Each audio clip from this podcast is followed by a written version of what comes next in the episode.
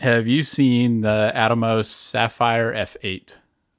So No. you know Atomos makes the Ninja Five and the Shinobi. and things like- S8.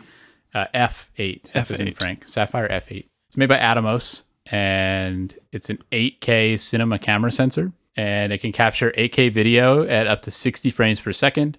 It can do 4K at 240 frames per second and 1080p at 360 frames per second. Whoa! It has 12-bit output and up to 15 stops of dynamic range. And somehow this is made by Atomos. So thought- I thought did not know that Atomos was making sensors. That's super, Yeah. super cool. I thought it was thought it was kind of cool. We may have to dig into that more. What the heck are they going to do with this thing? I, I don't know. And I thought I saw something that made it seem like they were going to make a, a cinema camera, and that's like why they were doing it. Um, 17 by 9. It's yeah. not it's not uh X-Trans, so I don't really care. uh, it's not green enough. I just need I just need more green, that's all. And apparently they they had put together a team of former Canon and Sony engineers, and they were planning on making a cinema camera. Whoa. But apparently they stopped because Blackmagic entered the camera business, and that was that was what what made them not uh, not do it. Well, that's But- something else. But they still have this sensor. I mean, and I mean, this this is like Helium red, you know, that sort of deal. Like yeah, like cinema grade $100,000 camera sensors type thing. sure seems like it. Yeah, That's cool. That's So- really cool. might be something to keep an eye on. Kind of, kind of. Maybe. Man, that's neat. I did not know about that. Now you do. All right, I'm going to jump into my pre-show topic here. All right. As you well know, I lost my 16 millimeter 1.4. As I as I frequently remind you. Yep. Uh-huh. Uh So coming up, you know, is all those November Christmas sales, and it feels like a pretty good time if one was going to replace a lens to replace a lens. That's probably true. And so Tamron is working on coming out with their, you know, whatever Fuji glass they're going to sell, and they have uh, they have their two zooms. They said they're going to come out with a third. Don't know what it's going to be, but I assume it's going to be some sort of wide angle zoom, Mhm. like uh, you know, maybe what is it? What do they have? Is that twelve to twenty? Is that right? Twelve to twenty two point eight, or that is it- sounds that sounds right. Eleven. It may be eleven to twenty. it is 11 to 20. Mm-hmm. 2.8, which feels like a pretty good, pretty good range for a wide angle zoom. Yeah, yeah. Not necessarily wanting to replace like a super fast prime with a wide angle zoom. So there's obviously I just buy the same lens, right? I buy the 16 millimeter 1.4, which you know it's 24 millimeter frame, full frame equivalent. It's 1.4. It has a really close focal focus focusing distance. It's like six centimeters or something. That's- Basically, you yeah. put the lens hood on and you can touch the lens hood, lens hood to something and it's still in focus. That's pretty cool. Yeah. It makes it a lot really easy whenever uh, you're trying to take a picture of a dog and the dog's like coming at you and it's like right up in your face or like right on the camera. You can still take a picture. Is this them as a something that happens to you often? all the time? Yeah. It's very uh, common, common photo Yeah. taking yeah. All, all of your for me. photos are just a dog nose. Yep, just right, right there. Uh, so that's that's one of the big selling points for that lens for me is the the kind of macro. I think it's like a one point one to four or one to two reproduction. So not like a true macro, but pretty good. Fuji came out with the 18 millimeter 1.4 prime as one of their new linear motor weather weather sealed Right. primes, right? And it's like, is the 18 millimeter a replacement for the 16 millimeter, or are they going to come out with another 16 millimeter? Mm, I mean, they're working on replacing all of their lenses with new lenses because they have this new 40 megapixel sensor, and so things have to like resolve to 40 megapixels. And the 16 millimeter doesn't, 18 millimeter does. They came out with the 33 millimeter 1.4, um, which I think is a replacement for the 35 millimeter. And but like they still sell 35 millimeter 1.4, and so I don't know if I should like wait to see if there's going to be a new 16 because that current 16 is eight years old. yeah. The but did linear- you actually have any problems with your 16? Was there no, I didn't. The new linear motors are supposed to be really good and really quiet and really fast. Mhm. And so I don't know if like I should wait to see if Tamron comes out with something, if I should buy the 16 or if I should buy the 18. Right. And I don't know how much the difference between 20 like full frame equivalent 24 versus 27 matters to me. I feel Mm, like having that little extra bit of width is pretty significant, especially on the wide end. Yeah. But the 18 millimeter is a newer lens, and it's basically the same price if you can find them used. Uh, and so I just, I kind of don't know what to do. Yeah. I, I, I really liked that lens, And I always felt like going from 18 to 16 was big enough to justify having two lenses. Yeah, because you had the 18 to 55, so you were Right. with I had the 18 to was like. 55, 2.8 to f4, just standard zoom. Mhm. And so I felt like I could justify having the 16 just because it is that much wider. Like it's noticeably wider. Percentage wise, it is Right. And but I now I have the 17 to 70 Tamron, and 17 versus 16 is like, Yeah. like I don't know though. I mean, I the problem with the 17 to 70 is that it's pretty distorted at that 17 end. Right. Like I actually don't like taking pictures at 17 unless it's like if you're taking a picture of like a room full of people, you may not be able to tell. Mm-hmm. But if you're if, if it's something where you would notice, then it's kind of annoying. yeah, that's true.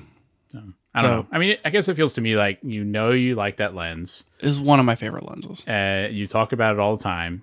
You talked about it all the time, even before you lost it, and it just feels like that's the safe option. You know, like you know you like it. Replace it. Replace the same same thing. Like you'll be happy with it.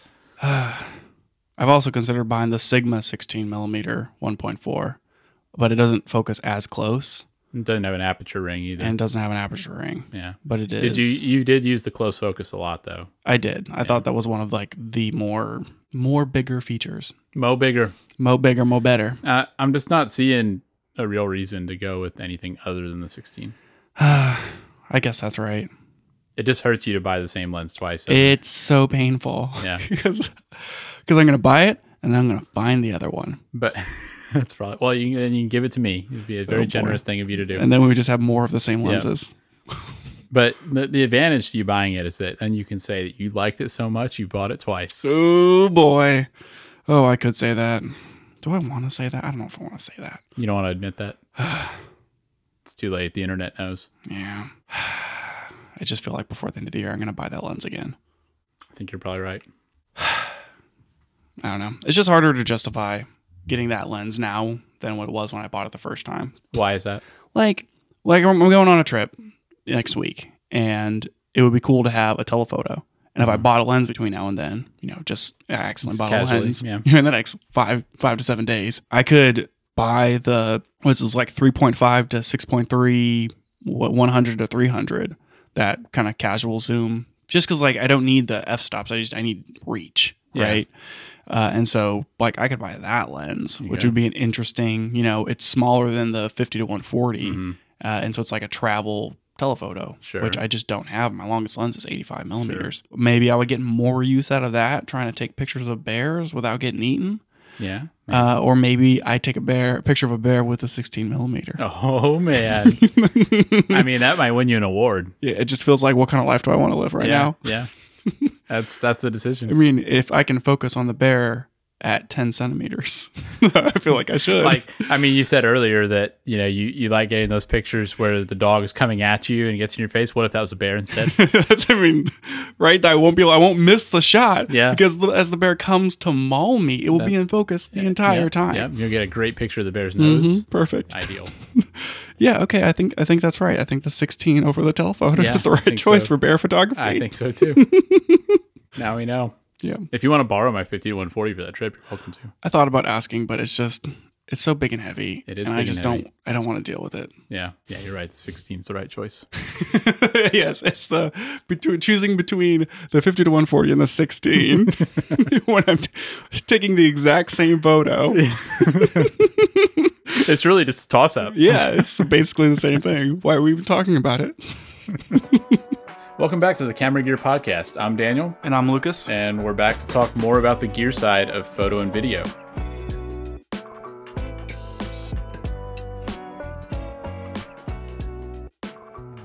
So what are we talking about today? Uh, what are we talking about today? I guess we're talking about cameras. That seems like something that we've done before on the show. Yeah, that seems reasonable. So a while back, we talked about camera rumors, and then a funny thing happened where we released that show, and the same day, some of those cameras got announced, Yep, yep. and so that either made us look smart or dumb. I don't mm-hmm. know which, Who knows? but maybe we should talk about those cameras. Yeah, there's a lot of a lot of cameras to talk about. I mean, there's obviously there's the Sony A7R5, and then there's the Canon R6 Mark II. And both of those have been announced. Yep, and then there's the XT5, and there's the OM5, and there's the Nikon Z5. That's a lot of fives. Yeah, so a lot of stuff has come out. I mean, I, I figure we, maybe we just kind of focus in on one of them, and we can kind of chew through Yeah. the other ones as the weeks move on. And That sounds good. I mean, it's not like these cameras are getting getting any younger, but at the same time, like these are going to be the cameras that are out for the next two years. Yep. So, Yep. They will be the ones the YouTubers are all talking about. yep. And most of them aren't even, you know, actually out yet. Like the mm-hmm. A the A7R5 doesn't ship until early December. So we've got plenty of time. Yeah. Well, uh, where should we start? I think I want to start with the Sony. I think that one is kind of there. It's that's the flagship. That's the big the big boy that came out, and so I kind of want to want to dig into that. You know, maybe kind of see who that camera's for. Talk about some of the features. It seems seems pretty cool. Yeah, that works. So I think this one is this is their high megapixel photo camera, which really all of those cameras that, that just came out, it feels like this is this is the line of photo cameras. Yeah, I mean, Maybe less so the R6 Mark II. I mean, earlier this year we got all the video stuff, right? Like Sure. X-H2S, FX30, Mhm. all that, and now it's kind of like they've they've done the video stuff, and now they're going back more to photo cameras. Yeah, yep. And I definitely want to talk about the A7R5 from the guys of taking pictures and not so much the video specs. Similar to the Canon R5, which is not going to get confusing at all. These are both like they're the high megapixel photo cameras, and one of the you know big selling points is 8K video, Right. right? And I just don't really think that's the main target for this. I think that's like a spec sheet thing, and that maybe some people are using the 8K, but realistically, I think these are these are all photo cameras, and then for people who need some of that hybrid hybrid functionality, it's there for them. Yeah, I mean, I, I don't know what it is on the A7 R5, but on the Canon R5, the 8K is pretty limited. You can't record for very long with it. Right, right. I think that the A7R5 doesn't have record limits, but it can shoot up to 8K 30. hmm But it's it's just like it's okay. It's still 10 bit, which is great, but you know it, it's it's cropped and it's just not as not quite as I don't know. It's fine. Yeah, I mean, Like, and if we're honest, most people most people probably are not doing projects in 8K. They may not Right. have a computer that can handle it, and I I imagine most people with the budget to shoot 8K are using something bigger. Sure. And with most of the uh, with that high megapixel sensor, I mean most of what you're wanting to get is like maybe something that's oversampled. Right. And the oversampled capabilities on the A7R5 are just not super great. Like you have to crop into APS-C mode and then you shoot 6.2K oversampled down to 4K yep. if you want that oversampled 4K image. right. And if you want uncropped 4K, it's binned and it's just it's Mhm. been line skipped from 8K down to 4K. Really, it's like not a video camera. Not really. Like most of the features, if, if you don't need to shoot 8K, if you're going to shoot 4K or whatever, the A7 IV is going to be just as good, if not better, from Yeah, most video at, at a much cheaper Yeah. price because they the A7 R5 is priced at the MSRP is thirty nine hundred, right. and A7 IV is like twenty five hundred. Yeah, right around 25. That's and a huge difference. Yeah. So like you can almost buy one Sony lens for that price difference. I mean, it- whenever if you pair it with, uh, you know. 28 to 70 or whatever G Yeah. Master, it's the same price, right? You Yep. can have buy a camera and a lens or just a camera. So.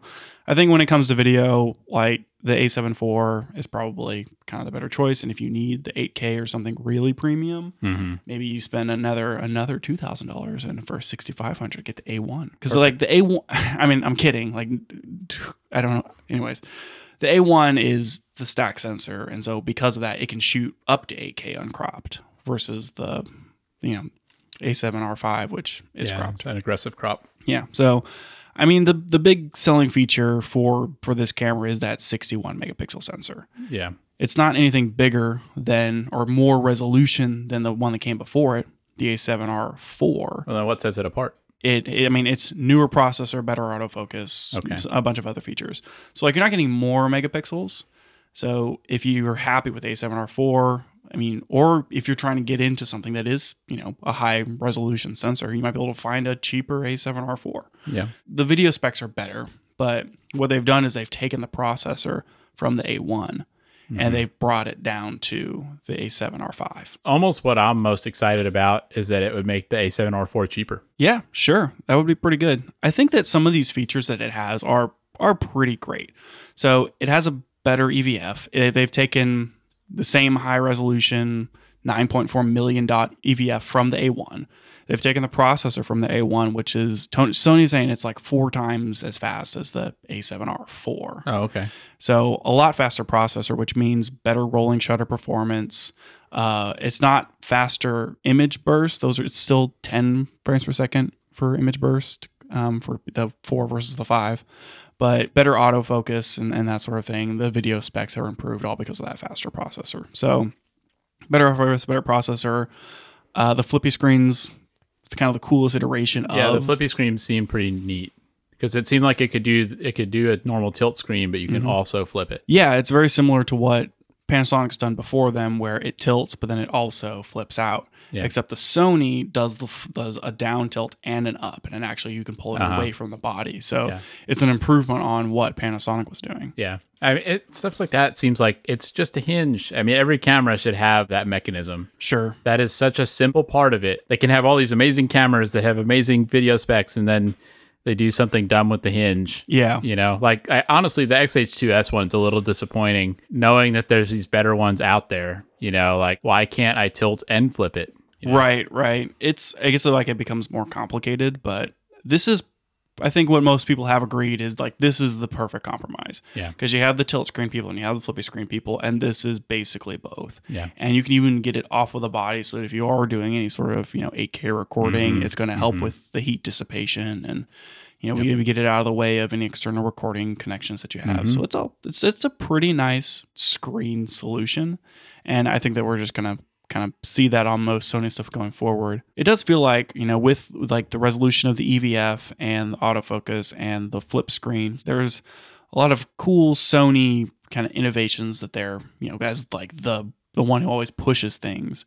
These things are kind of ahead a little bit than, you know, things like maybe the Canon R5 or, you know, the Nikon Z6 Mark II or whatever. Which that's not a competitor. I guess it would be the Z7, but they haven't come out with the Z7 Mark II yet. Mhm. So that camera's the high resolution Nikon's still pretty old.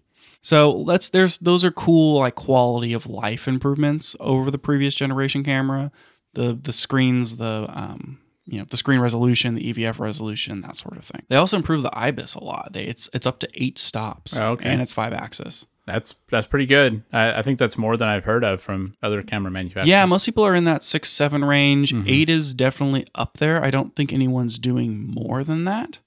And it doesn't necessarily get the same like weird wide angle wobble that the Mhm. Canons do. So better better IBIS than compared to because like the Canon R5 is like the direct competitor to this. It's the same price.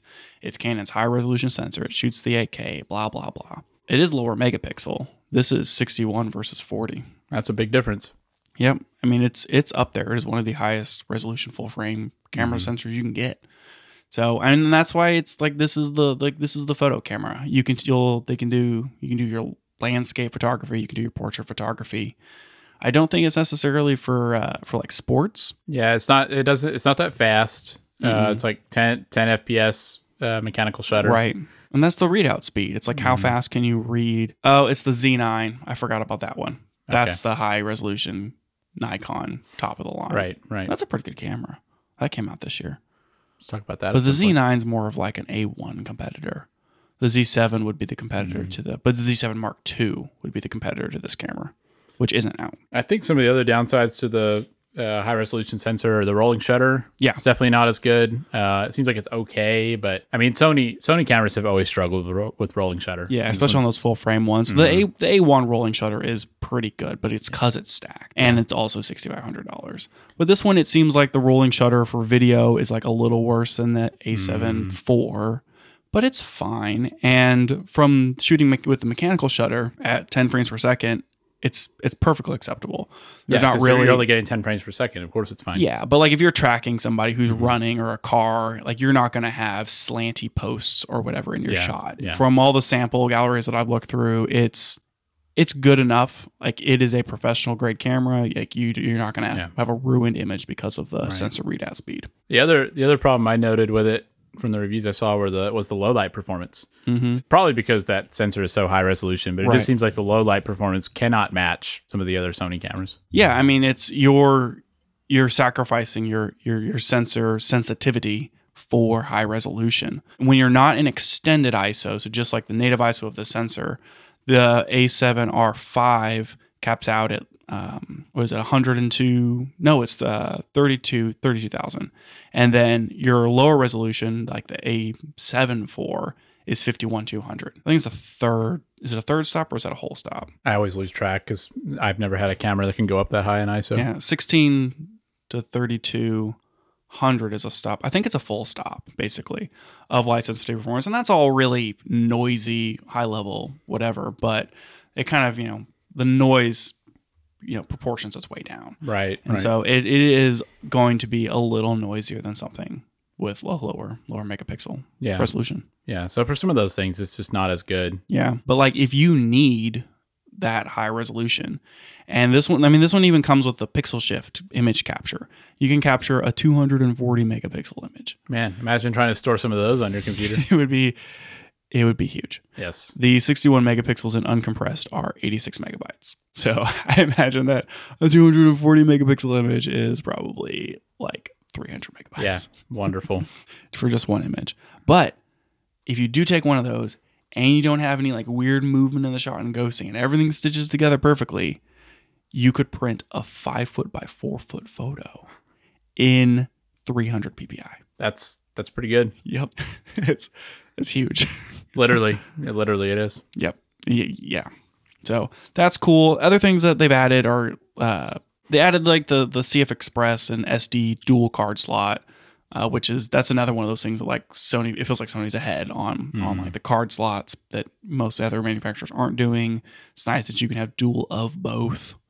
So now it's it's a good upgrade from the previous version of the camera. So like it's it's all just like quality of life things Yeah. you know, if, if you're happy with A7R4 and you're happy with that resolution and the speed of it, it's fine. You probably don't need another, you know, a four thousand dollar camera. Yeah, yeah, probably not. But like if you're coming from like an A7R3 or you're switching to Sony from from Canon and like you're coming from an R5, I mean, this is going to be a really nice camera. if you're photo focused, Mm-hmm. probably not the right choice if you're wanting to do a lot of video. Yeah, yeah, definitely not. This isn't. I would say this is not a video first camera. It's a photo first camera. I mean, you could use it as a B cam. You could use it to do video in a pinch. You know, Sure. If it's Yeah, the camera you have, then it shouldn't stop you from making videos. But I mean, if you're if what you want to do is make videos, get an A7 IV. Yeah, definitely. The max flash sync for this camera is a one over 250th of a second. Uh, and that's compared to something like the A1, which is one over 400. And so that's a uh, that's like the shutter mechanism Right. It's like doing that flash sync. And so it's not it is not an improvement from the previous camera. And I saw a few a few reviews that were kind of disappointed with that. So like I don't do any flash work, yeah. but I can see that like if you're shooting a wedding, I mean this is probably the photo camera that you want, and so that could be pretty annoying. Yeah, they how so. didn't they didn't push the flash sync forward because like the A1 is it's, it's I mean it's like it's a great camera, it's expensive, it is a lower resolution than this camera, Yeah. and I don't think like the difference between whatever 50 and 61 is going to really kill anybody. Nah, I doubt it. Uh, I mean, most of those people are probably shooting with a, a Canon R5, and that's 40. So it probably doesn't matter. But if you need the better flash sync for like event shooting or whatever, maybe you know the A the A1's Yeah. choice over this. That's a weird little But gotcha. was, yeah, it is. It just kind of it would have been nice. Like they took so many things from the A1 with the EVF and the um sorry, not the IBIS, but the uh the processor. Jeez right. all that stuff they moved over, it would have been cool to see if they moved over the, the shutter mechanism. But I guess you know you got to cut costs somewhere. Yeah, gotta cut costs somewhere on that thirty nine hundred dollar camera. I mean, it's expensive, but like, They're barely squeaking out a living over there at Sony. oh boy, yeah, so hard for them. So I was, I am curious, like, what else is out there at that at that resolution that's full frame? Because like, if you want you want 100 megapixels, you got to go medium format, and like you can get 100 to 110, you know, that sort of thing. But in full frame, most of the competitors to this are are less resolution, right? Your we've I've said it a hundred times, but like the R5 is whatever 40 megapixels, uh, the Z7's right about the same. Um, so it looks like the Leica M11 is 61 megapixels, And how much does that camera cost? nine nine thousand dollars. So like twice as much. That's a, that's a lot, And then so, but it's a Leica, so you know it's good. it's yeah, I mean it's a Leica, right? The other one was the Sigma FPL. Surprisingly, I did not know that was a I- 61 megapixel camera. I forget that Sigma makes cameras sometimes. Eh, well, they made that one, Yeah. and then and no one liked it, and And then apparently they made another one. did they make another one? Well, is that the FPL? yeah, FP, I guess FP and FPL. Yeah. it's 2,500 bucks though. Pretty cheap. Yeah, it is. But you know, you have to ask. Like, there was a time when megapixels really mattered, Sure. and and I kind of feel like for the most part that that's not the most important thing when you buy a camera. And I have to wonder, you know, a twenty five hundred dollars Sigma camera, like, is that really even in the same ballpark as this? And it just doesn't seem like it is. Yeah, I mean, like it, maybe a, a really good 30 megapixel image from an A7 IV is going to outperform the I- 61 megapixels from a I would question that. It might, it very well might. And it's like, even if you don't have the same number of megapixels, like, wouldn't you rather have good autofocus performance, good ISO performance? Like, who knows what the Sigma thing can do? So, yeah i just i'm not i'm not as familiar with that one but i think that like there are still situations where you need that high resolution right Sure. Like, if you want to print, print really big stuff. you're shooting for billboards you're shooting like specific product shots or portraits Yeah. or whatever where you Sure. need you need 40 megapixels 60 megapixels you know maybe you're shooting medium format 100 landscapes or whatever and so it's it's good to see like these full frame options that you know sony is pushing that megapixel count and Mhm. there's still it's still rumored that like the the next big jump for this the a7r6 is going to be a 100 megapixel full frame camera yeah. which would be pretty nuts I mean, it's, you know, if, if, you're not giving much up, then sure, you want to have more megapixels, but you do give something up. You pay, you pay more and you have, you know, some of these issues like the, the rolling shutter and low light performance Sure. and stuff. And so it's a trade off still. it is a trade-off and yeah like maybe you're not getting the the best low light performance and that sort of thing but i mean this is going to be the workhorse camera for a lot of people So you think it's going to be popular? oh for sure yeah it's definitely i mean it's it's their i would say it's not their flagship right the a1's the flagship camera Yeah. but i think like not everyone's going out and buying an a1 Mhm. they're going to buy an a7r5 Yeah. so Well, like I guess there'll be some used A7R4s out there now. and they're all still going to be very expensive Yes. That'll still be a $3,500 camera. yep so it's seems pretty good Cool. i like it Yeah. It's not, a- i'm not gonna i'm not gonna buy one you're not. no Well, why not? I just don't. Is it because it doesn't have X trans? That's why. Yeah. hmm If it was an X trans sensor, maybe I would. I don't know. That's that's the deal breaker. Yep. That's how they got. They did. They but got these me. these specs do say that it can recognize insects. That's true. That's kind of cool. Yeah. The improvements to the autofocus seem pretty neat. I really sell on the whole AI thing of like, you know, when someone turns around and knows to change from face detection to whatever body detection Yeah. or head detection. And- Curious, curious to see how well that works. Yeah. Well, there's a lot of like talk about how, you know, like say you're taking up like a portrait and it's focused on someone's eye and they turn, it kind Mm. of does the math to proportionally adjust its focus based upon them not facing you anymore. So it's like the eye's still in focus even though you can't even see the eye. And then you're like, well, why does that matter then? if I'm not taking a picture of Yeah, it. Yeah, the eye is not in, in my shot. Yeah. But it's more of like if like hair is covering someone's face Mhm. for a, you know, a couple shots out of five or 10 or whatever Right. that it's tracking that same the same eye location you know through the motion and that sort of thing and so I mean, I think all that stuff's really cool. Yeah. And, and, and that's one area that cameras have been behind phones on because Mm-hmm. phones are doing so much now with computational photography. And Yeah. I I still don't think they're ever going to be able to fully make up for the optic differences. I think cameras will always take better pictures, but i, I do think like ca- this type of camera like mirrorless cameras especially sony stuff the autofocus is still better than than phones yeah, that's probably true. i think that like as as we see sensor sizes get larger in phones we're going to probably see more complaints from people that the the autofocus just isn't quite there It's interesting. Even still, I think there's a lot of potential for mm-hmm. computational stuff on cameras that is not being done and i think we Sure. always we always look down on it because you think like oh professionals don't want those things. But Right. i mean for one thing a lot of people buy these cameras that are not professionals. Mm-hmm. but there's also plenty of room for things that help you out and you as the professional learn how to use the tools and get better at using the tools. And like it just becomes part of what you do. I mean right. it's the same as saying like you know a camera shouldn't have a light meter and you should just be able to eyeball it and figure it out. Like Mm-hmm. no like it's fine to have tools to help you. And so i think stuff like this is really cool.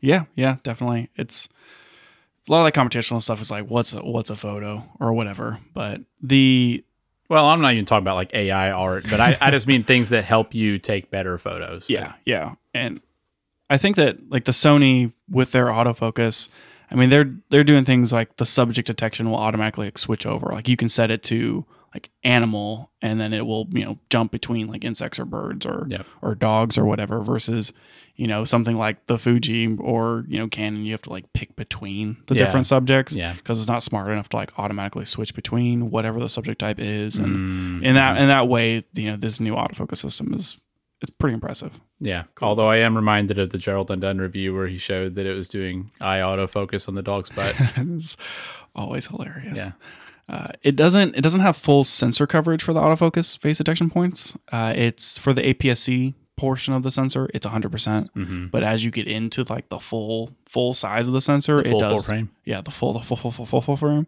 it, it it tapers off a little bit. Yeah. But you know, if you're shooting center frame, that's not really that much different. yeah, it just kinda shows- how, many people are really auto focusing on like the the last five percent on the edge of Yeah, the you know, I don't know. I guess it depends on what you're shooting, but Sure. it just it shows that like there's still room, right? Like we're not never like there. We have right? never. There's always we haven't we haven't hit peak camera. No, I don't think we've hit peak camera. Things have gotten really cool and really good, but you know, still a ways to go. We need that full sensor coverage on a 100 megapixel full frame camera Mhm. and that can shoot, you know, 8K without rolling shutter. Yeah, that's it. Easy. Simple. What's the problem? Well, it's, I hope Sony's listening because Yeah. that that's what they need to do next. Yeah, just why not? Yeah. So pretty good, pretty good, very exciting. So in in non camera news, I don't know. Do we Are, have time? are, we, are we allowed to talk about non-camera news? I mean, I don't know. And do do we have time for a non camera subject? I think we do. Okay. So uh, the these were announced, you know, in the summer, but uh, the Atomos AtomX CAST and Zato Connect. Now, are those is Zato a brand? or- It's just like a sub. It's like Oh, what, so- it's what they're calling it. These are all so- Atomos things. Okay, okay. Yeah, similar, those- similar to their 8K camera sensor. Uh, yeah, sure. Yeah. Those are out. I guess they're finally shipping, Okay, and I was looking through them, and it seems pretty cool. so what do that? What do they do? Okay, so the Atomos, the, or the AtomX CAST turns your whatever Ninja Five, Ninja Five Plus into a a streamer, right? Okay, or a channel switcher. And so it take a, you can do four HDMI inputs, and the Ninja does the encoding, and then it has you can use the screen on the Ninja to you know switch between your angles, and you can do your you know transitions and your fades and whatever, okay. and you can output a HDMI video feed or or USB. Sorry, you can put out a USB C to your computer to stream on your computer, Mhm. or you can put that out to the Zato Connect, which is a wireless encoder, and then that will feed out a video signal to Zoom, Teams, Twitch, YouTube, Facebook, Oh, all okay. the things. Cool. And so you it, it basically turns your, your Ninja into a into a streaming solution. Yeah. Okay. And it it slots like right into the uh like instead of you putting like an SD you know SSD into the back of your Ninja, your Ninja slides into this thing and then you just run all your That's cables cool. in. I, it kind of reminds me of the thing that Blackmagic makes, where they have like the ATEM Mini and stuff. Right. You know, they have all those those HDMI switchers. I guess it's kind of a similar concept. Yeah, yeah, and it's it's I don't remember the pricing, but it's not too expensive, and it's a really interesting, you know, use of a Ninja. Like you have this monitor, you can run all these lines in and and you know, do your live switching. That's that's cool. I mean, you know, all the streaming stuff is has gotten so popular Mhm. and it's such a big deal now. I mean, it makes sense for them to get into this. And I feel like I remember them also talking about a lot of like uh it seemed like they were focusing a lot on cloud stuff generally, like Right. things that let you transmit from you know maybe from the camera to like upload proxies automatically for an editor to work on or whatever. And so it kind of just feels like this this just slides right into that same category, you know, like like how do you connect your camera to other things? Mm-hmm. It looks like the AtomX CAST is two hundred dollars. That's not too bad. I mean, no, it's not. I, I can't remember how much an ATEM Mini is. To me, that's the most obvious competitor, but I think it's a lot more than that. And that's yeah. I mean, if you already have a Ninja, that's a really good price. Yeah, definitely. And you know, who who doesn't have a Ninja? Yeah, yeah. I guess there's plenty who of people. doesn't? Looks like an ATEM Mini switcher is 195. Oh, okay. But like there's no screen on that. It's just the board itself, which like fine. I guess that works. Does the ATEM switcher do encoding? Like will it send out the signal? Or is it just is it just switching, like literally doing feed pass through? I think it's just switching. Yeah.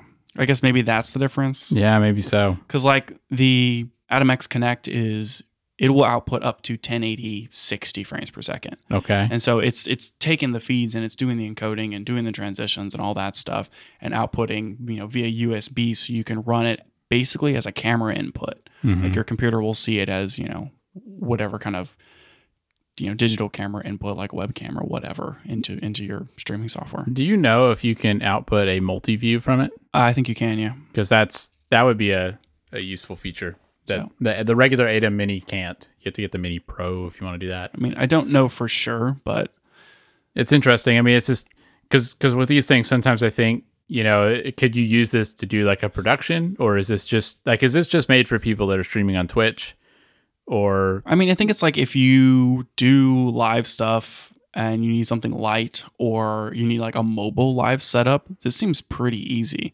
because the uh, the Zato thing is, I mean, it's wireless and it connects to Wi-Fi. You can run it to a hotspot or whatever, and you can put these two things together and, and run a quick live setup. that Yeah. you're not like tied to a wall or an internet connection. That's pretty cool. I guess it is I mean, I could still. see using that to do, you know, I just need to quickly pop up and live stream this event with, Yeah. you know, and I want it to look good. I want to have three or four cameras. Like Mhm. you, you could do that Yeah. with this pretty easily.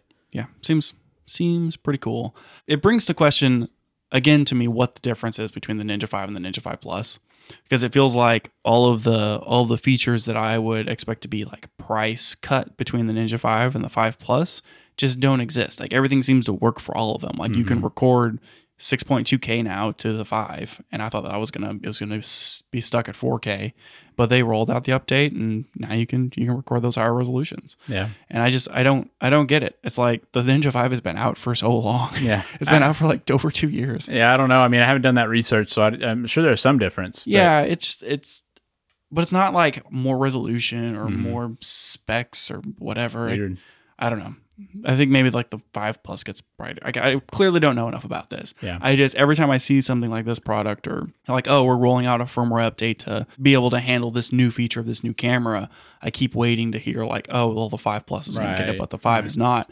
and they just keep making my Ninja Five better. Well, it makes me happy though because I bought one. I don't want to have to buy another Ninja. Sure. And it's great that they're keeping it up to date. You know, and this hardware that's clearly capable of doing all these things. They're just Mhm. they're keeping that going and not making you buy a new thing. I mean, that's that's commendable. I think. Yeah, it's pretty cool. So that's I mean that, that's kind of a short short topic, but I thought that the the whatever AtomX CAST is Yeah. seems like a pretty cool little product, Yeah, and I have no so. immediate use for it, Mhm. and I can't imagine having one soon. But it's good to know that it exists, and it's good to know that it's an option. Yeah, and I mean, I I've always thought about Blackmagic as being kind of the leader in that space. You know, for like Mhm. prosumer multicam live Yeah. stream stuff. But since I already own a Ninja, I would definitely consider something like this. Mm-hmm. Pretty cool. Yeah, that's cool. Yeah. Anything else you want to talk about?